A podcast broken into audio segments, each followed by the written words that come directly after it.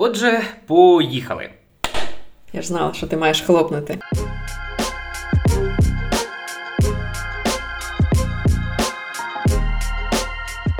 Е, всім привіт! Точніше, сьогодні ми можемо на повних правах говорити бонжорно, бо ми говоритимемо про Італію. Е, залежить від того, насправді, коли ви слухаєте нас, можете сказати «buona sera», «buona notte», залежить від того, ви слухаєте цей подкаст увечері чи вночі, можливо, навіть. Боже, Олег своїми знаннями італійської просто затьмарив мене. Такі в мене, звісно, знання італійської, але. Я піду вип'ю капучино, але все з тобою ясно. Е, менше з тим, це подкаст Світ не світ про міжнародні події, їхнє значення для України і не лише. З вами, як завжди, в етері Олена Куренкова і Олег Павлюк. Розбираємося, як жити в цьому бентежному, складному, несолодкому світі, е, і розбираємося в міжнародній політиці і явищах, які впливають, зокрема, і на Україну. Сьогоднішня подія, про яку ми говоритимемо сьогодні, вона якраз така. Хоча здавалося б, де Італія, де Україна, але ми розуміємо, що позиція європейських країн для нас зараз вкрай важлива, як все, що пов'язане із ставленням до війни в Україні, і позиція Італії як однієї з головних країн Європейського союзу. Головних країн з такої традиційної старої Європи для нас дуже важлива. Е, так, е, мабуть, в уявленні більшості українців, особливо там починаючи з 2014 року і так далі, Італія має такий фіксований імідж проросійської країни. Можемо згадати численні скандали, ну зокрема з тим же Сільвою Берлусконі, довгожителем італійської політики, який є особистим другом Путіна. Не раз із ним зустрічався. Про групу італійських депутатів незрозумілих, які відвідували окупований Крим і цього не приховували. Ну і власне можу згадати ту ж саму скандальну праву партію. Ліга на чолі з Матео Сальвіні, яка теж е, має, до речі, прямі зв'язки з Єдиної Росії і так далі. Загалом це все, мабуть, складає такий не дуже приємний імідж е, Італії в очах українців, але все змінилося з початком повномасштабного вторгнення Росії в Україну. Ну, напевно, доречніше сказати, що все змінилося трохи раніше, коли прийшов на прем'єрське крісло Маріо Драгі, власне, про якого ми сьогодні говоритимемо, і 18 місяців в цьому прем'єрському е, кріслі Італії, і справді його великий внесок взагалі у позицію Європи і Європейського союзу щодо війни в Україні. І власне сьогодні ми говоримо про його відставку, про яку стало відомо саме цього тижня. Знаємо, що вона сталася із другої спроби. Він уже намагався подати її минулого тижня. Е, і але ось нарешті лише цього тижня президент Італії її прийняв. Е, будемо розбиратися, як це взагалі вплине надалі на італійську політику, звісно, на Україну. І говоритимемо ми про це сьогодні не лише удвох. До нас приєднається в другій половині цього випуску Е, наша колега, відома українська журналістка з навчання Італії і дослідниця російської пропаганди в Італії Оля Токарюк. Мабуть, ви знаєте з того, як вона активно висвітлювала справу українського захисника Віталія Марківа, якого незаконно засудили в Італії, нібито за вбивство італійського журналіста та його перекладача, фотографа. А ми її знаємо ще як нашу чудову колегу по нашому першому спільному місцю роботи на громадському. Так, яка провела нас власне у світ міжнародної журналістики, тому ми їй безмежно за це вдячні. Отож, поїхали.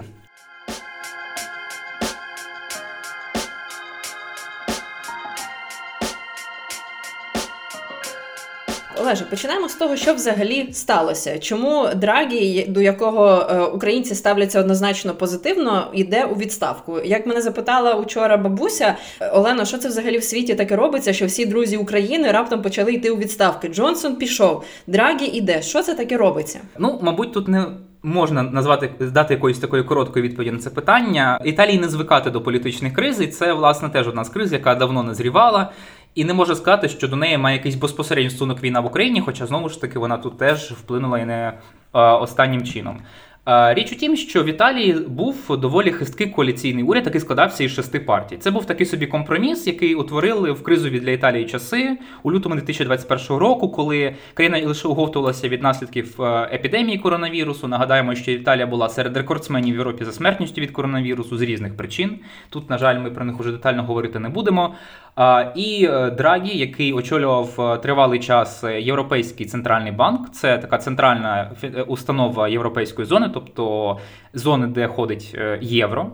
Валюта Європейського союзу. По суті, він став прем'єр-міністром для того, щоб владнати ситуацію, допомогти Італії оговтатися від коронавірусної кризи, налагодити економіку і так далі, як людина з величезним досвідом роботи в європейських інституціях і таке інше. Тут треба лише зауважити, що власне в Італії, як правило, прем'єром стає лідер партії, яка набрала більшість голосів, але в окремих випадках, оскільки це прерогатива президента, він може призначати людину зі сторони. І от Маріо Дракі став цією людиною зі сторони. Він не належить до жодної з партій, він є технократом.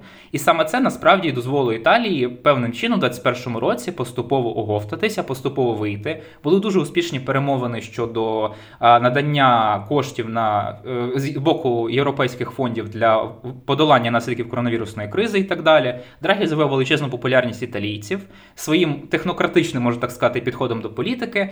Ну і власне, ось е, цим уряд, оцей хисткий уряд, тому що шість партій, серед них, ну по суті, дві там праві, дві провідні ліві, і ще там дві менші партії. Вони не грають величезної ролі, тим не менш якось утримувалися і узгоджували свої інтереси. Справді Драгі прийшов у дуже е, критичний і важкий для Італії момент. Е, кошти Європейський Союз і інша допомога надходила до Італії для боротьби з коронакризою, е, але і ці кошти якийсь час лежали, і уряд не міг правильно ними розпорядитися. І саме завдяки Драгі поступово це почало владнатися. Також Драгі займався лише не лише він як досвідчений економіст. Він, до речі, ти зауважив про те, що він був директором Європейського центробанку. До цього він ще був головою банку Італії, тобто в нього дуже дуже класний економічний досвід. Е, але Бекграунд, як кажуть. Бекграунд, так. І крім цього, він ще займався іншими реформами: і судовою реформою, кадастровою, адміністративно іншими. І е, уже на цьому етапі, ще до повномасштабної війни і до усіх питань, які стосуються підтримки України, було дуже помітно, що зокрема праві партії намагаються ставити йому палиці в колеса. Тобто, е, як ти зауважив, справді е, коаліція, цей е, уряд так званої національної єдності, насправді не був таким уже єдиним. І е, справді партії, які зокрема тих, які ми асоціюємо насамперед із дружбою з Путіним, грубо кажучи, ну але це насправді не дуже грубо для багатьох. Це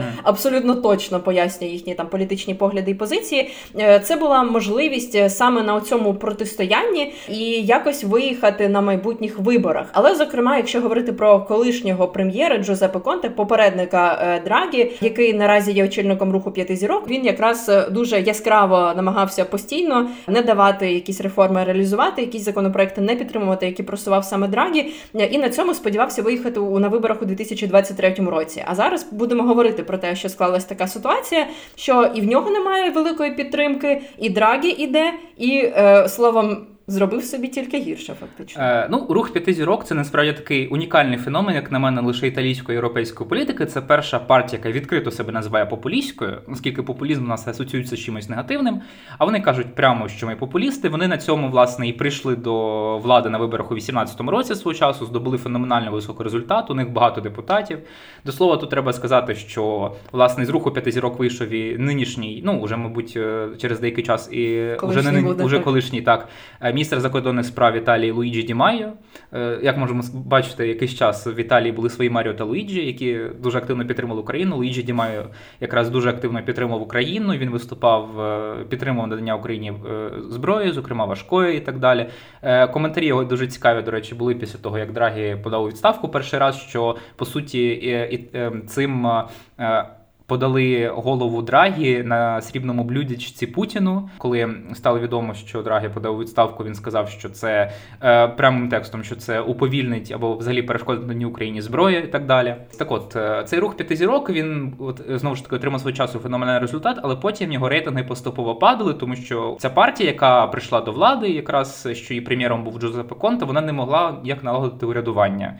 Це ж якраз і призвело до того, що в країні була катастрофічна ситуація із ковідом, із економікою у 2020 році, і це і призвело до того, що було утворений цей компромісний технократичний уряд на чолі з Драгі, по суті. І щодо ковіду, до речі, це ще ж навесні. Здається, був там новий спалах і ще ну, типу, зараз нам вже складно пригадати, що в нас було навесні 2021-го, а в Італії ще був спалах ковіду, і тоді були запроваджені нові обмеження, коли була заборона пересування між регіонами або обмеження сильні, я вже точно не пам'ятаю. Е, і тоді Конте якраз наприклад критикував Драгі за оці антиковідні заходи. Е, тобто, зокрема, тоді на цьому теж було дуже багато дискусій щодо ковіду. Е, саме так. Тому рух п'яти зірок, насправді, коли вже сталося повномасштабне вторгнення, як можете зрозуміти, він розколовся по суті на такі два табори. Табір на чолі з Луїджі Ді Майо, міністром закордонних справ, більш проукраїнський. Він забрав із собою ще 60 депутатів, і вони так. вийшли. По суті, вони утворили окрему там групу в парламенті. А Джузеппе Конте він от залишився такий собі на такій собі компромісній позиції, а, начебто ми засуджуємо вторгнення, але ви проти активної там допомоги Україні. Тут Конте насправді намагався грати на сентименті італійців. Як ми знаємо, з опитувань внутрішніх е, більшість італійців проти безпосередньо надання Україні зброї. При цьому вони підтримують надання Україні зброї, якщо але це робить це сам ЄС. Сам ЄС взагалі. Ось такий парадокс. Е, тобто, це така позиція руху п'яти зірок. Цього е, його рейтинги, до речі, сильно впали, і є така ймовірність, що партія вона там опуститься. Вона навіть не буде в першій трійці за результатами наступних виборів через ці внутрішньополітичні кризи. Так, я ага. зауважу, що коли вони прийшли до влади у 2018-му, у них рейтинги були дуже хороші. Там 30 плюс відсотків. Так, так, більше це багато. 30. Це було перше місце. А зараз вони там десь в районі 10, 10, 10 там плюс. І власне це одна з причин, чому Джузеппе Конте ініціював цю урядову кризу, коли він по суті почав сумніватися прямо в рішеннях Маріо Драгі. До речі, вони не пов'язані з Україною, е, деякі про це трошки пізніше. Він намагався таким чином якось перекласти відповідальність за те, що відбувається з італійською економікою, все таке інше на безпосередньо уряд Драгі, і не стільки ініціювати дострокові вибори, скільки просто посіяти сумнів у самому Драгі і можливо обійняти посаду прем'єра. Так, і по суті, приводом для цієї кризи, ну скажімо, це і причина, і але одна із тих причин, які накоплювалися останнім часом, і зокрема довкола ось цієї допомоги і збройної допомоги Україні, пусковим гучком стали, начебто, внутрішньополітичні питання, е, виділення 23 мільярдів на допомогу там е, бідним, е, на там бізнесам, які постраждали від ковіду, і зокрема родинам, які приймають українських біженців в Італії. Тобто, це мав бути такий виділений пакет допомоги. Там ж така була ситуація. Насправді довіри довіри Драгі виносився от лише після того, як він подав відставку от перший раз. А до цього було голосування за ключову резолюцію, фактично просто резолюцію, що парламент Італії підтримує надання подальшу допомогу Україні, надання їй допомоги. Це ж питання знову ж таки нагадаємо, розкололо рух п'яти зірок. І через це саме коли це голосування було в червні, саме через це власне звідти пішов, як ми вже казали, Іджі Дімаю, прихопивши з собою кілька десятків депутатів. Ось і от саме тоді і намітився оцей розкол. Кризою, власне, ці, як ти вже сказала, стало голосування за пакет економічний пакет допомоги для е, для італійців, які там цього потребують, зокрема тих, які приймають українських біженців. І тут якраз яскраво проявилася позиція правих партій. Е, зокрема, тієї ж самої ліги. Тут якраз, мабуть, трошки є сенс розказати про неї. Ліга, вона раніше називалася Ліга Півночі. Це е, партія крайня права, яка ну, на чолі якої перебуває по суті відкритий популіст Матео Сальвіні. Він е, ще з 18-го року не полишав спроб стати прем'єром, очолити країну. У партії на тлі там. Перших там невдалих спроб урядування з боку руху п'ятизірок дуже сильно зросли рейтинги. Вони дуже непогано показали себе на місцевих виборах, які потім були. Але е, потім, коли настала коронавірусна криза, їхній рейтинг почав трошки підточуватися певним чином, тому що вони, по суті, нічого ефективного для боротьби з коронавірусною кризою пропонувати не змогли. Ось партія вона є відкритим прихильником Путіна. А до речі, е, називається вона Ліга Півночі, тому що північні е, регіони, вони, начебто, там є більш такими. Ні, краще в цей момент говорити не буду, я в ньому не впевнений. Okay. Ось. Е, і коли от нас, і от коли партія є відкритим прибічником Путіна, у них є, як я вже казав, е, договір про співпрацю з Єдиною Росії. Ніхто не чув про те, щоб вони цей договір якось розривали. А, Але такий смішний момент, коли почалося це ж повномасштабне вторгнення, Сальвіні він навіть приїхав до Польщі для того, щоб зустрітися з українськими біженцями. А йому просто символічно мер одного з польських міст, здається, Пшемишлі, але я можу помилятися, подарував футболку з Путіним. От тобто, це от твоя футболка, от Дуже вона показує твою позицію, ти її носи. От ну і власне партія знову ж таки посіла таку скептичну позицію. Вони проти допомоги Україні е, відвертої, зокрема військової. Вони виступають за переговори, за мир, за те, щоб це все швидше закінчилося, тому що Росія там активний економічний партнер Італії, і нам не можна ці зв'язки руйнувати. Е, і був навіть такий показовий момент, насправді, що коли Сальвіні мав поїхати в Москву для того, щоб нібито домовлятися там про переговори про мир. При цьому поїздку йому оплатило посольство е, Москви в Італії. Коли про це стало відомо, навіть якісь однопартійці, колеги, точніше, не однопартійці, навіть а колеги з коаліції сказали, що це, ну м'яко кажучи, погано. І що таке взагалі не повинно було бути. Йому довелося виправдовуватися, він поїздку скасував, і оці його миротворчі зусилля провалилися. Загалом е, я можу лише прогнозувати так приблизно, що е, Ліга вона втратила взагалі будь-яку там станом на зараз. Вона втратила будь-яку там підтримку, на яку могла розраховувати. І ймовірно, ця партія вже не буде в коаліції, якщо. Тільки праві там інші не сильно не виграють і не хочуть захочуть їх забрати. А якоїсь якоїсь великої ролі зараз вона відігравати не буде.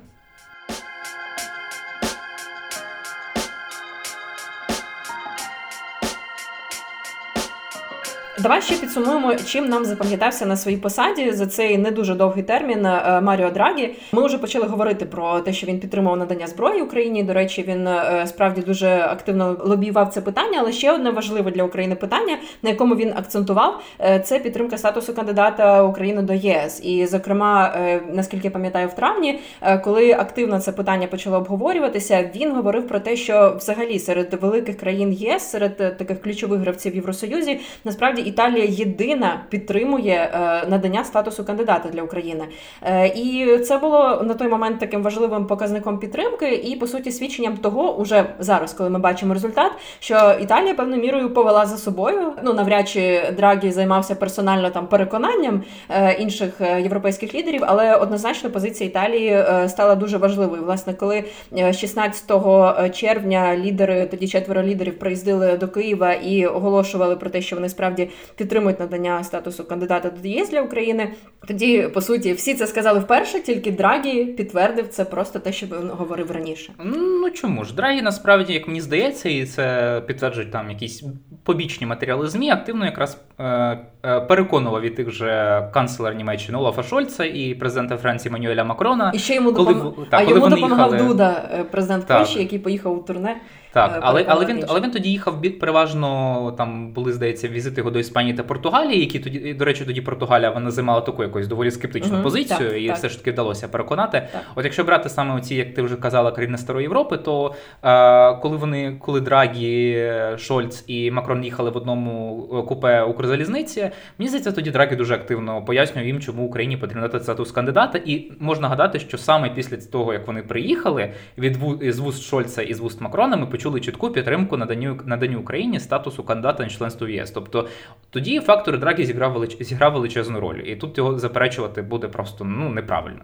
Ще, до речі, важливо ж, звісно, що саме е, е, власне, що саме в уряді Драгі, тут не безпосередньо можливий Драгі навіть, але в його уряді нинішній міністр оборони Лоренцо Гаріні, який є представником дуже проєвропейської і відповідно в даному випадку проукраїнської партії е, демократична партія. Вона до цієї всієї урядової кризи, до приходу ладу руху п'яти зірок, вона була власне провідною партією в Італії але потім втратила свої позиції. Е, ось він активно підтримував дання Україні зброї, зокрема важкої. Є непідтверджена інформація, що Італія має надати Україні важке озброєння, зокрема гаубиці. Про це говорив там прем'єр-міністр Нідерландів Марк Рюте після саміту НАТО в Мадриді.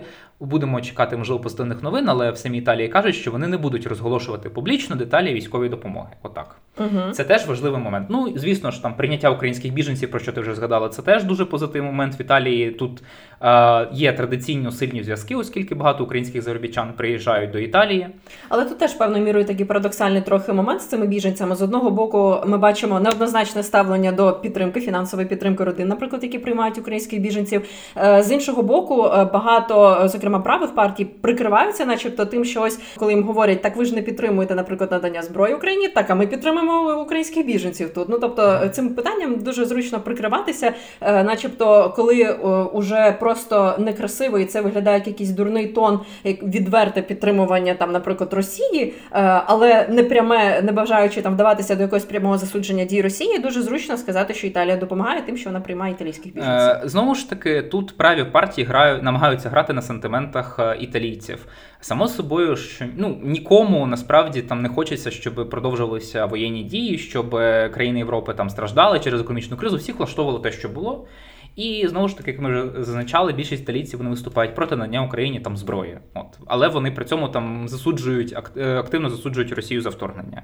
Для них е, було шоком побачити насправді ті кадри е, з Бучі, з Бородянки, з інших міст, які були фактично сплюндровані російські російськими військами.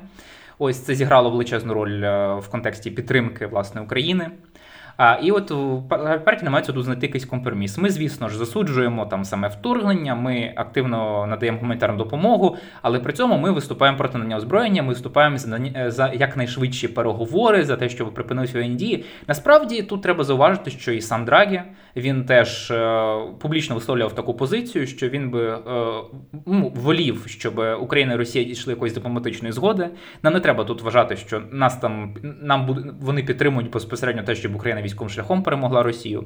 Можна навіть згадати оцей дещо скандальний мирний план з урегулювання, який пропонувала Італія там ООН надала, і власне існування якого підтвердили українські джерела, зокрема в МЗС.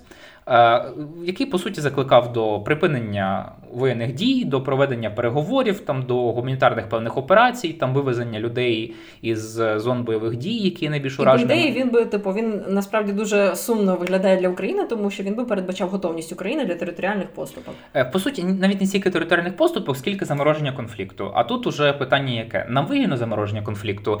Е, президент України він нещодавно дав пряму відповідь на запитання. Ні, не вигідно, оскільки це для Росії буде такою собі передишкою перед тим, щоб далі анексувати ще більшу кількість територій. Отак. Тим більше будь-яке мирне врегулювання, говорити зараз про якесь мирне врегулювання з Росією, наскільки це взагалі надійно, слово надійно і Росія в одному реченні. Е, Ну, я тут е, я тут намагаюся відійти від цього цієї оцінки, оскільки я, на жаль, не військовий експерт і не можу там зараз оцінити безпечно таку ситуацію. Але якщо говорити суто політично, то політично в Україні є, як ми розуміємо, конкретний запит на те, щоб не вести переговорів із Росією, бо вона є недоговороспособною державою, як то кажуть, і довіряти якомусь домовленостям не можна. Якийсь там момент, коли це могло бути, він уже був давно втрачений. Мені здається, він був втрачений ще в березні, коли ми побачили звірства росіян у на Київщині, та й не лише на Київщині, там Маріуполь, ну, а, скільки ми ще не побачили, однозначно. Звісно, так.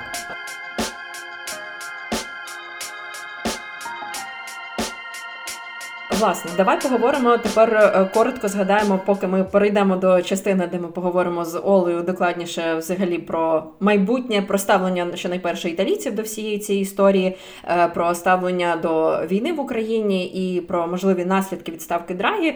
Е, давай зараз коротко окреслимо, що взагалі чекає зараз на Італію. Починається двомісячний цей, ну не скажімо, перехідний період, але це до дострокових виборів, які будуть 25 вересня.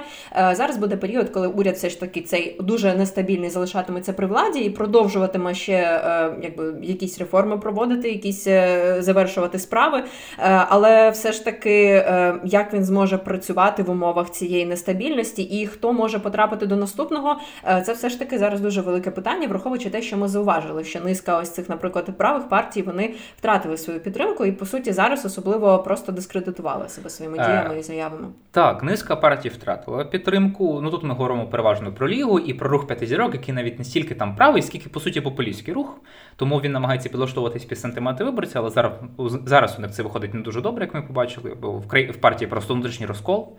І тут виникає питання, що зробить Луїджі Ді Майо? Він може теоретично оголосити про створення своєї політичної сили, яка от якраз буде проукраїнською в цьому контексті. Ми не можемо сказати наскільки проєвропейською, але от якщо врахувати позицію Ді Майо, то він от однозначно є проукраїнським політиком конкретно в нашому контексті.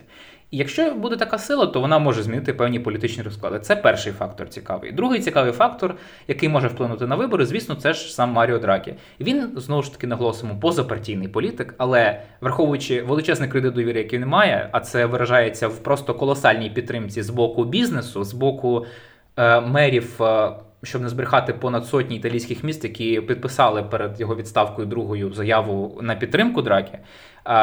Е, він може підтримкою публічною тієї чи іншої партії, якщо він це захоче зробити, його ніхто до цього не зобов'язує, просто змінити розклади. І тоді виборці підуть за ним. Ну принаймні частина виборців так точно. Ну і зокрема, ем, демократи теж говорили демократична партія, що вони однозначно його би підтримали, якби він пішов на вибори. Але він сам говорив, що він навряд чи вже піде. Так, тобто, ну, ну можливо, людині... за два місяці щось зміниться. Ну, слухай, не треба людині... говорити про те, що йому 74 йому. Берлусконі 85, і він на пенсію не збирається. Берлусконі це трошки інша ситуація. До речі, тут цікаво. Ні, він не претендує на на прем'єрство, але е, поки що Берлусконі міг би претендувати, якби в нього була підтримка. Взагалі Берлусконі цікавий такий персонаж. Е, він е, десь там на початку, десь там у квітні, якщо не помиляюся, сказав, що дуже розчарований у своєму друзі Володимирі. Потім він сказав, що намагався йому дзвонити, коли сталося це саторня, а Путін просто не брав слухавку. Тобто тут якось його дружба з Путіним дещо розвіюється. Але знову ж таки, Берлусконі популіст ще той. Тут нам не треба казати, що він там якийсь проукраїнський і так далі. Просто ну е, сама його партія Форца Італія, вона зараз навряд чи гратиме якусь там величезну підтримку, і теоретично навіть може не пройти прохідний бар'єр. А це, якщо згадати там ту ж саму ситуацію з комуністами в Чехії, може означати по суті завершення його політи... його політичного проєкту. Цього навіть попри те, що він там є великим медіавласником. Про це ми докладніше ще поговоримо з Олею, але нам треба ще згадати ще про одну партію брати Італії так. і Джорджо Мелоні, е, очільницю е, цієї партії, яка е, зараз має просто дуже хороші рейтинги, і майже точно, що вона не просто потрапить, а можливо навіть і формуватиме коаліцію. Побачимо. Ну знову ж таки, дуже... але теж у нас є до неї є до них питання однозначно взагалі для, для до цієї політичної сили, тому що її ідентифікують як праворадикальну партію, але тим не менше для нас хороший знак е, те, що вона а і позитив в тому, що вона, по-перше, взагалі це молода, сам ну відносно молода політикиня і молода політична сила, які ще не встигли себе заплямувати, наприклад, так як та ж рух п'яти зірок зв'язками із там підтримкою Росії чи Ліга підтримкою Росії або позиції Росії, зокрема в нинішній ситуації, і вона єдина, яка виступає відверто за надання зброї Україні. Е, ну, е, Джорджія Мелоні це така представниця нині е, такого, можна сказати, висхідного взагалі політичного проєкту в самій Європі. Це такий запит на оновлених правах. Певним чином, навіть Марін Лепен, вона зараз задовольняється запит, хоча вона ну дещо старша, звісно, за там навіть того ж самого Макрона, але тим не менш. Е, це такі праві, які е, з одного боку не дискредитували себе там зв'язками з Росією безпосередніми, а з іншого боку, які ну, ну продовжують, Лепен, я б сюди не записувала. Тут є є так, питання, але так. але які по суті там відстоюють такі цінності антиліберальні певним чином, які виступають за повернення там до закритої Європи, які певним чином можуть висловити якісь там тези антимігрантські і так далі. і так далі. Тобто тут е, може ми, ми не повинні будемо розраховувати, наприклад, на активну підтримку вступу України до ЄС. як це було у випадку Драгі, однозначно. Так.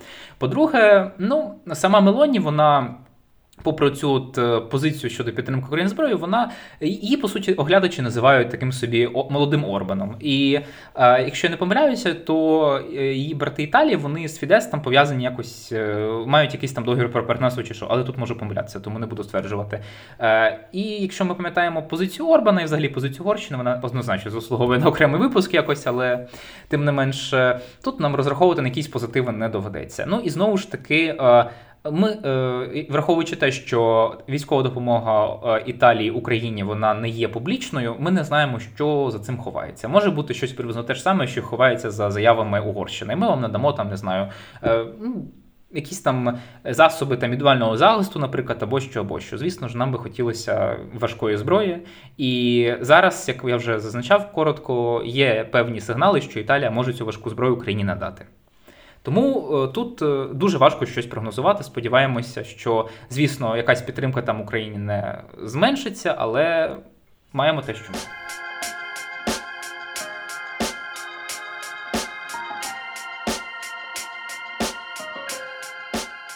А тепер будемо говорити безпосередньо про е, ситуацію всередині Італії із фахівчиною, з Ольгою Токарюк, яку ми анонсували на початку випуску.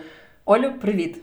Олю, найперше, напевно, запитаю тебе: ось ми зараз на відставку Драгі дивимося з такої дещо україноцентричної, напевно, перспективи. Е, але хочу тебе запитати: е, думаю, ти моніторила італійські медіа. Е, під яким фокусом вони взагалі дивляться на це? Тому що ну який імідж був у Драгі взагалі в Італії, як його сприймали до цього, і яка була реакція на його відставку? Чи ти спостерігала? Ну е, можна говорити про те, що в Італії теж є не лише один табір, як і в медіа, так і в суспільстві. Тобто є табір, такий, умовно кажучи, про європейський, про е, євроатлантичний, про демократичний, який звичайно сприймав Маріо Драгі дуже позитивно, е, який вважав, що нарешті Італія повертає собі якусь вагу на міжнародній арені. Нарешті Італія не плентається десь там у хвості якихось прогресивних дій, а вона сама задає тон, і в тому числі там це щодо е, політики щодо України. Італія була країною, яка в принципі е, повела за собою е, інших важковаговиків ЄС, таких як Франція і Німеччина, у питанні, mm-hmm. зокрема, надання Зброї, статусу так. кандидата на членство в Євросоюзі для так, України. Так. Тобто це власне заслуга велика цьому Маріо Драгі. Цього ніхто не приховує. Про це говорив і наш президент Зеленський там у розмові з Маріо Драгі цього тижня, якраз от напередодні власне його відставки. Тобто Італія якесь таке політичний ренесанс певний переживала за часів Драгі, ну і певна частина суспільства і і медіа е, це підтримувала і віддавала шану Драгі власне з цього приводу. І це, звичайно, для них стало великим розчаруванням. Е, тобто ті медіа ну, своїх якихось редакційних колонках, чи, наприклад, є медіа, які от лише редакційні колонки публікують, як от Лінкєст, це така онлайн. Е, онлайн-видання, яке дуже послідовно про українську позицію займає продемократичну загалом, тобто там не приховували своїх емоцій, власне, автори е, цього онлайн-ресурсу з приводу е, того, що довелося Маріо Драгі піти в відставку, тому що ну, в принципі е, він би то не йшов, е, мабуть, якби його не підставили так сильно партнери по коаліції. Ну, частина от, власне руху п'ять зірок цієї mm-hmm. партії, яку очолює Джузеппе Конте, колишній прем'єр. Ем, ну, Тобто у цієї частини, звичайно, було розчарування, але є також і певна частина суспільства, звичайно, але навіть якщо ми беремо з точки зору медіа, то є от певні медіа, зокрема, там це е, газета щоденна «Il Fatto Quotidiano», яка є, вважається близькою до руху п'ять зірок, і яка от власне дуже так послідовно критикувала Драгі, ну вишукувала якісь уже навіть там. Ем, хиби навіть на на порожньому місці, де їх не було. Е, і, власне, ця газета постійно е, натомість співає оди і хвалить Джузеппе Конте, так, лідера руху п'ять зірок. Тобто там, звичайно, ну, про жодну об'єктивність так там і не йдеться. Ну, В реакції, власне, в матеріалах е, цього видання, звичайно, там була радість, що ну, Драгі пішов у відставку, і вже його немає на чолі Італії. Ця газета є факто Котідіано, що її е, багато таких е, прибічників, там, скажімо, України і е, демократів в італійському суспільстві її навіть так жартома перейменували на Ельфатто Путініано. Тобто, ніби так пропутінська Так, зрозуміла на підтримку кого. Ага. Через те, що власне ця газета вона ну, займає дуже сумнівну позицію, власне, і в питанні. Ем, війни в Україні, дуже критично ставиться до надання Україні зброї. Ну тобто всі ті речі, які рух п'ять зірок озвучував, і з чого ця урядова криза в принципі і почалася ще якийсь час тому. Тобто зараз формальним приводом для неї для відставки Драгі були внутрішньоіталійські питання. Але оці тріщини в коаліції вони з'явилися ще раніше, ще десь кілька тижнів тому, можливо, там місяць тому або трохи більше, навіть коли от власне та частина руху п'ять зірок, бо ця партія також розколота, так і з неї вийшов, зокрема, е, Луїджі Ді Майо, міністр закордонних справ Італії, тобто там частина депутатів е, вийшла разом із Ді Майо, і частина залишилася вже на е, під. Егідою Конте. І, власне, от приводом для цього демаршу Дімаю і стало те, що е, Конте е, почав займати дуже критичну позицію щодо надання зброї Україні, говорити про те, що це не потрібно, що це лише Е, далі ескалює конфлікт, що це не призведе до миру, що цього робити в жодному разі не варто. Тобто, нехай зараз формальним приводом для е, відставки Драгі і розколу коаліції е, не була Україна, але власне криза ця вся почалася якраз із питання надання зброї Україні. До речі, ти взагалі ну, ти багато згадувала про підтримку України. Однозначно, е, Драгі і щодо підтримки статусу кандидата, наприклад, для України, пам'ятаю, що ще в травні здається, Драгі тоді говорив. Е, ну не знаю, чи справді так було, але принаймні він зауважував, що Італія на той момент е, єдиною з таких великих головних гравців в Європі, взагалі в ЄС підтримувала статус кандидата для України. І очевидно, справді Італія стала таким певним двигуном. Чи зараз, на твою думку, можна говорити, що із відходом Драгі з прем'єрської посади Україна якийсь втрачає такий важливий форпост підтримки у цій так званій старій Європі? Е, чи все ж таки, поки ну зарано якось так е, занадто фаталістично до цього ставитись? Е, я думаю, що справді зарано, ем, поки що, принаймні, поки не відбулися дострокові вибори, які будуть у вересні, Драгі залишається на посаді прем'єра. А згодом будемо дивитися, якими будуть результати цих виборів. Е, тобто, звичайно, в Італії є партії в першу чергу це рух п'ять зірок, які можливо в Україні вважається так більш проросійською партія Ліга Матео Сальвіні, так крайньо права. Там uh-huh. Сальвіні їздив до Москви. Ми пам'ятаємо це його фото. У футболці е, ні санкціям проти Росії в Європарламенті, коли він був депутатом, і ну його фото на Червоній площі в Москві, звичайно, футболці з портретом Путіна. Тобто Сальвіні всі знають, і всі знають, що Ліга і Сальвіні вони проросійські, бо навіть скандали з тим, що ця партія отримувала фінансування з Кремля, які зараз в Італії розслідують досі триває розслідування е, щодо е, цієї інформації.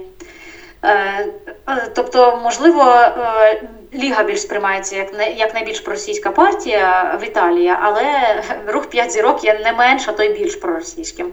Можливо, його лідери, власне, Джузеппе Конте, не такі гучні, не роблять таких жестів, як Сальвіні в публічній площині, так не фотографуються в футболці з Путіним. Але от власне всі дії Конте, і навіть коли він був на чолі італійського уряду в 19-20 році, вони свідчать про те, е, що е, політика е, цієї партії, власне, її лідера Конте, вона досить проросійська. Згадаємо лише той Е, конвой е, гуманітарний, так званий коронавірусний, О, який Росія так. надсилала до Італії, коли згодом виявилося, що там ніяка не гуманітарка, ніякі не ліки. А що це насправді російські військові спеціалісти з хімічної біологічної зброї. Серед них, зокрема, підозрювані у воєнних злочинах у Сирії. Один генерал Кікоть е, там був який до Італії приїхав в складі цієї місії, що е, та допомога, яку вони привели, привезли тоді е, системи вентиляції легень, вони взагалі виявилися неякісними, які вони не відповідали стандартам. І е, це все відбувалося з благословіння Джузепе Конте, і не лише з благословіння. Власне, зараз і от війна в Україні вона е, підштовхнула і італійських журналістів-розслідувачів, і італійських політиків із різних політичних сил Е, до того, щоб цю історію пригадати і почати нарешті ставити питання: а що ж це взагалі була за місія? Хто дав на неї дозвіл? А що ці російські військові в Італії робили? І виявляється, що вони збирали там розвідувальні дані, по-перше, для створення вакцини Спутник.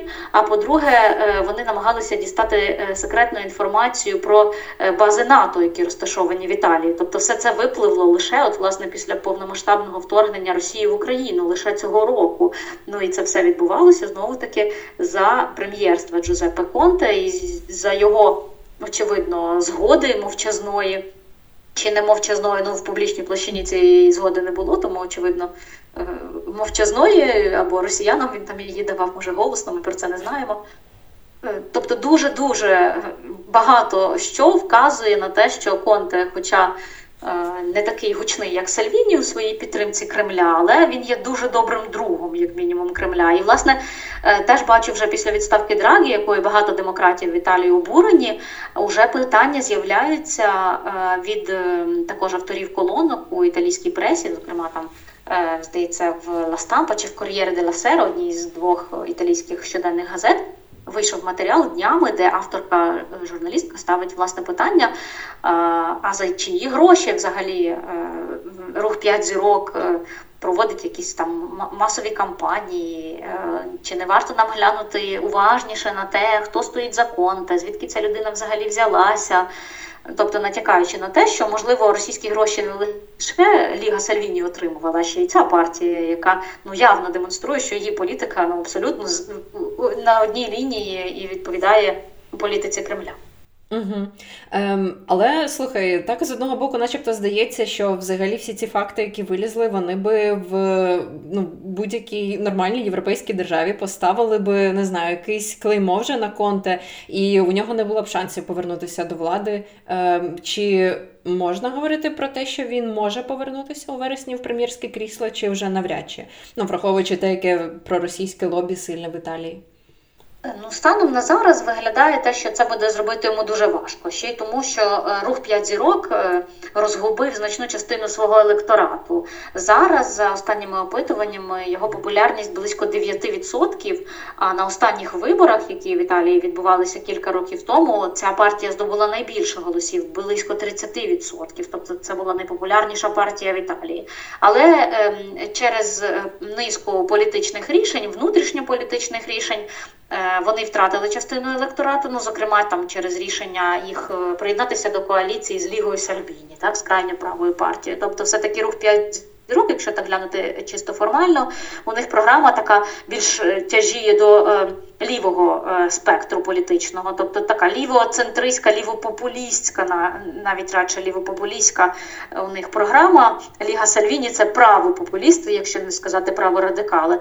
Тобто навіть ця коаліція до якої входили власне от, е, п'ять зірок е, лівопопулісти, е, крайньо праві. Ліга і лівоцентристи, демократична партія це партія, яка в принципі є найбільш послідовною в своїй підтримці України, і на яку ми можемо там покладати найбільше надій, що можливо новий прем'єр, якщо буде з цієї партії, або якщо вдасться демократичній партії здобути достатньо голосів, щоб там ввести принаймні формування коаліції, бо навряд чи якась одна партія здобуде досить голосів, щоб одноосібно її формувати. Ем, е, то, от, власне, навіть оця, оця така коаліція дивна триголова, вона вже була ну, доволі дивною. Вона відлякала частину електорату кожної з цих партій, насправді. І цікаво, що от на цьому тлі, е, що втратили електорат і Ліга, і е, Рух П'ять зірок, і демократична партія. На цьому тлі зростала популярність партії Фрателлі d'Italia, брати Італії, яку очолює Джорджія Мелоні. І у неї, до речі, зараз Це... дуже хороші рейтинги. Власне, це зараз так. найпопулярніша партія в Італії, і її власне пророкують і перемогу на цих виборах дочасних, які відбудуться в вересні. Тобто, це ну це вирішений факт. Так тут лише питання, скільки вони наберуть голосів і е, з ким будуть об'єднуватися в коаліцію. Ну логічно, це також крайньо права партія. Джорджія Мелоні сама має таке е, е, минуле з пов'язане з неофашистськими навіть партіями Італії. Тобто це доволі контроверсійна постать. Також вона е, її вважають доволі близькою до е, консерваторів в Сполучених Штатах, тобто до трампістського крила республіканської партії. І тому, хоча ми бачимо, що зараз заяви власне братів Італії Джорджії Мелоні, вони дуже проукраїнські, вони дуже проатлантичні, тобто ми підтримуємо там Україну. У війні з Росією ми абсолютно підтримуємо НАТО, ми підтримуємо Сполучені Штати. Але е, ну той факт, що вони близькі до Трампа, так до трампійського крила республіканської партії, він ну так трохи викликає певні занепокоєння. Так, тобто зараз це е, ці люди не при владі у Сполучених Штатах, відповідно. Позиція їх партнерів в Європі е, вона ближча до України, так вона ну не проросійська, але не можна нічого виключати, якщо там, мовно кажучи, республіканці, трампісти повертаються до влади в Сполучених Штатах, то але тим і тим паче так, в Європі. І тим паче, що вони не при владі, але від Вікторії Спарц, представниці якраз республіканської партії, ми чуємо багато не дуже приємно, щоб нам хотілося зараз чути в бік України. Того. І такого суперечливого, я б так. сказала. Ну просто так. багато питань виникає, чому саме зараз, чому саме ці речі, звідки вона їх чує, і власне яка мета цих заяв? Так чи справді це турбота про американського виборця? Чи це все-таки якесь завдання трохи інше і мета цих заяв. Ну, але це інша тема, так? Ми так, так, однозначно. Але я я просто про те, що е, з одного боку, так повертаючись так до твого питання, е, що чого Україні чекати, чи це вже кінець підтримки Італією України? Ну станом на зараз виглядає, що ні. Тобто зарано говорити про це до виборів точно. Після виборів, якщо перемагають е, брати Італії і вони цю свою політику підтримки України продовжують, ну то в принципі можемо сподіватися на те, що не зміниться загалом політика Італії щодо України. Але очевидно, спроби е, підірвати, е, ну зокрема, от надання зброї, вони будуть тривати. Рух п'ять зірок і далі буде просувати цю тему. Тут просто питання в тому, що їхня політична вага зменшується і. 9% зараз. Побачимо, скільки вони наберуть на виборах, чи стануть вони взагалі частиною нової коаліції. Ми не знаємо. Але ми можемо очікувати, що в принципі Ліга може з часом також повернутися до своїх, звичайно, прокремлівських меседжів. Вони так доволі ну тихенько ці місяці так залягли на дно, не висловлювалися особливо. Але я не думаю, що лояльність Сальвіні хоча, до речі, ця трансформація ліги це це дуже цікаво, тому що особливо в європейському парламенті було дуже смішно слухати. Е, десь минулого року я пам'ятаю, як депутати від Ліги е, підтримували білоруську опозицію і дуже жорстко засуджували Лукашенка. І в мене був такий трохи когнітивний дисонанс, коли я слухала ці промови. Тобто, це люди, які брали гроші у Кремля, які підтримували Путіна, які кричали Зніміть санкції з Росії, але от в питанні Білорусі вони просто гупали себе кулаком в груди і кричали: Ми підтримуємо білоруську опозицію. Ми засуджуємо авторитар... авторитарний режим Лукашенка. Може, вони ну, просто заплутались, я не знаю. Білорусь для них це щось далеке, і вони не знали, як реагувати. Ні, ні, ні, Ти знаєш, це просто абсолютні політичні опортуністи, які просто ну от користуються нагодою. Так, uh тобто, власне, цей скандал з грішми від Кремля він дуже сильно вдарив по їхнім рейтингам, по їхній популярності в Італії. Їм треба якось реабілітуватись, по суті, так переформатуватися. Так, тобто, uh і якщо вони бачать, що є запит суспільний їхнього електорату, чи тих, хто був їхнім електоратом, чи тих, хто вони хочуть, щоб став їхнім електоратом на там якусь тему, там, якщо це там чи підтримка білоруської опозиції, чи підтримка на даний момент України, то вони будуть такі меседжі озвучувати. Але це не означає, що це не зміниться там. Ну буквально там завтра, якщо вони відчують, що політична кон'юнктура змінилася і більш вигідно, і вони здобудуть більше підтримки, озвучуючи інші речі. Тобто, поки що е, все-таки якісь е, е, ставати відверто на бік Росії, робити якісь відверто прокремлівські заяви.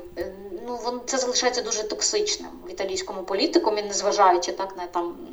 Великий вплив російської пропаганди і дезінформації в італійських медіа і тісні зв'язки італійських партій з Росією. Але все-таки отак відверто ставати на бік Росії це ще досі токсично. Тому е, думаю, що можемо очікувати, що принаймні ще в наступні місяці, і навіть думаю, після виборів, звичайно, все залежатиме від їх результатів. Політика італійського уряду залишатиметься незмінною. Але е, далекі якісь далекосяжні прогнози робити важко. Е, не факт, що вона не буде трансформуватися в бік там меншої підтримки, зокрема відмови від надання зброї. Після того, як уже сформується коаліція, і вже ця політична ситуація всередині країни стабілізується. Угу, Зрозуміло. Напевно, останнє, що хотіла тебе запитати, можливо, про твої власні спостереження. Е, Взагалі, якщо ну, ми говорили багато про політикум, скажімо так, про те, що він е, ну, виглядає так, ніби він досить поляризований, можна виділити такі доволі чіткі табори там проросійського якогось лобі і представників ну, там, колег Драгі, скажімо, більш-менш, хоча він там безпартійний же, але е, якихось більш-менш таких проєвропейських прогресивних політиків. Е, Як в суспільстві це сприймає? Відбувається? Чи відчувається якась поляризація саме за цими поглядами в суспільстві, враховуючи те, що все ж таки російська пропаганда безперечно прекрасно в Італії працює? Е, як це відчувається? Ну, от, власне, мені здається, що одна з першопричин е, цієї кризи е, це дії якраз російських агентів, явних чи неявних російських пропагандистів в італійському інформаційному полі. Тобто це моя суб'єктивна думка, і, е, звичайно, можливо, мені хтось заперечить, хто в Італії живе і знає ситуацію трохи ліпше, бо я все-таки спостерігаю зовні за тим, що відбувається, хоча і спілкуюся багато із італійцями, і читаю італійські медіа, слідкую за політичною ситуацією. Тож, е, моє особисте враження, що власне е, після того, як уряд Драгі і власне сам Маріо Драгі, який вів за собою цей уряд доволі так впевнено і авторитетно зайняв таку послідовну позицію підтримки України, як і в питанні надання надання зброї, так в питанні того, що ну власне тут все зрозуміло, Україна жертва, Росія агресор, тут не може бути жодних е, якихось сумнівів. Е, так і щодо того, що Україні треба надати статус кандидата на е, членство в ЄС, власне, це викликало таку реакцію е, певної частини як політикуму, так і медіа, і суспільства, яке мало дуже е, ця частина, яка мала дуже тісні зв'язки з Росією. Тобто почалася реакція. Мені здається, це власне почалося все з медіа. Так, це мої спостереження. Тобто, ще коли ну не було якихось підстав е, очікувати урядової кризи чи того, що там уряд Драгі може опинитися е, на межі відставки. Вже в пресі, починаючи навіть буквально з березня, а особливо з квітня в італійських медіа почало з'являтися дуже багато матеріалів, особливо на телебаченні, Е, так званих експертів, які просто ставили під сумнів, ну, наприклад, там різанину в Бучі. Тобто, і це були люди не останні, якісь невідомо кому незрозумілі. Тобто це якісь журналісти чи колишні журналісти, е, яких поважає суспільство, які вважаються авторитетними. І коли ця людина пише у своїх соцмережах пост про те, що ну може це взагалі якась постановка, це все якесь кіно, і ніяких там тіл на вулиці Бучі на вулиці Бучі не було. І цю людину потім запрошують усі телеканали, чи там значна частина телеканалів на ефіри, і він повторює ці меседжі. І це лише один приклад. Тобто такого було дуже багато. Вже не кажучи про те, що на італійському телебаченні постійно. Е Кісельов, Соловйов та інші російські пропагандисти. Італійці кажуть, що ну це бачите, у нас демократія, у нас от свобода слова, це баланс думок. Але який може бути баланс думок між тими, хто опирається на факти і говорить про факти, і свою аргументацію будує на основі фактів, і тими, хто ну просто повторює якісь кремлівські пропагандистські меседжі. Або будує якісь висмоктує з пальця, якісь теорії змови, як власне оцей приклад е, про Бучу, який я навела. І мені здається, що от е, Е, таким чином цей медійний дискурс він почав е, дуже сильно розмивати консенсус, який от існував навколо Драгі, навколо його уряду, навіть у суспільстві, і так само ну, серед там е, італійському політикумі, всередині коаліції. Навіть якщо подивитися на опитування громадської думки в Італії, то десь на початку повномасштабного вторгнення Росії в Україну Більше половини італійців підтримували надання Україні зброї, але опитування, яке було проведене близько місяця тому, показало, що лише трохи більше третини його підтримує зараз, і це дуже серйозна зміна за буквально кілька місяців, яка, як на мене, відбулася власне під впливом цього медійного висвітлення, яке е, просто було переповнене російською пропагандою е, і е, ну такого токсичного, тобто абсолютно не об'єктивного там висвітлення. Звичайно, ми не можемо говорити, що там всі італійські медіа е, транслювали російську пропаганду, тому що дуже відрізняються. Звичайно, я вже згадувала про газету близько до руку 5 зірок. Там є, наприклад, телеканал Ласетте, сьомий телеканал, який так само транслював дуже багато і російських пропагандистів, і таких дуже суперечливих так званих італійських експертів. Це канали групи Берлусконі, і Сільве Берлусконі також відіграв велику роль його політична сила в падінні уряду Драгі. Ми знаємо mm-hmm. про його особисті зв'язки і стосунки з Путіним дружні. Тобто тут якась низка факторів, яка в принципі призвела до цієї урядової кризи, до відставки Драгі. Ем, Політика, медіа, російські впливи, російські гроші. Про це, звичайно, ми маємо найменше інформації, тому що це найважче довести. Але я буквально прочитала нещодавно книгу італійського журналіста Якопо Якобоні, яка називається Олігархи, в якій він е, описує розділ за розділом. Е, які російські олігархи мають маєтки в Італії, мають в Італії там ведуть якийсь бізнес, намагаються співпрацювати. Тобто ця вся російська олігархічна система корумпована, яка підриває Італію, підриває італійську демократію, корумпує Італію. Тобто, ну тут цілий ряд факторів, які власне призвели до цього результату, що, на жаль, і цей проєвропейський демократичний прем'єр, який підтримував Україну, він не втримався довго в своєму кріслі, був змушений подати у відставку. Ну, його фактично справді змусили до цього. І це для багатьох італійців також дуже така Е, новина, яка їх дуже пригнічує. Навіть бачила заклики, навіть журналісти, деякі знайомі писали в своїх соцмережах, там що якщо ви молоді, то емігруйте з цієї країни. Ого, е, навіть навіть тобто, так. це такий е, це величезне розчарування для тієї частини Італії, яка не хоче миритися власне з якоюсь там стагнацією, яка є в цій mm-hmm. країні вже давно, там економіка якої не розвивається, країна, яка загрузла в якомусь теж такому і, і кумівстві, яке там досі там процвітає, і ці зв'язки з Росією, які там є, і і корупція там політична, яка там також присутня. Тобто та частина Італії, яка прагне змін, яка хоче бачити країну більш прогресивною, більш просунутою, е, ближчою до своїх там партнерів е, євроатлантичних по НАТО, ніж досі ця частина Італії, звичайно, дуже зараз розчарована.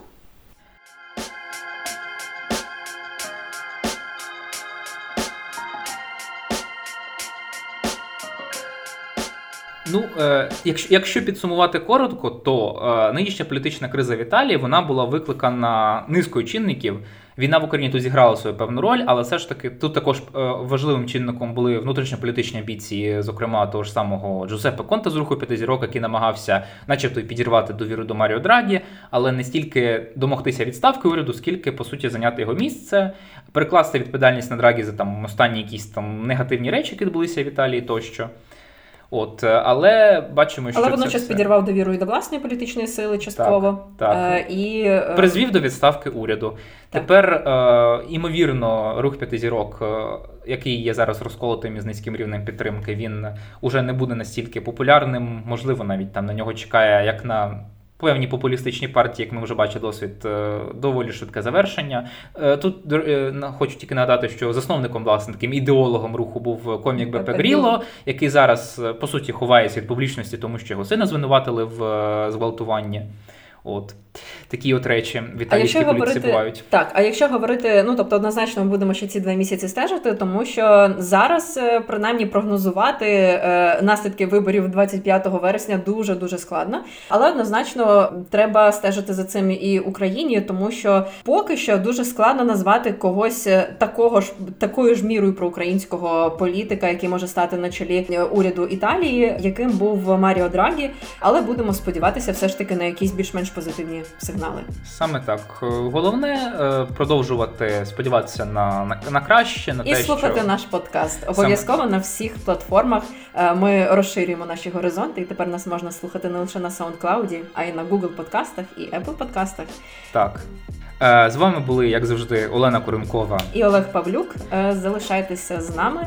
І Олеже, як там буде італійською папа? Давайте арівідерчі чи від'ямо. Все, арівідерчі. Пока, слухайте нас.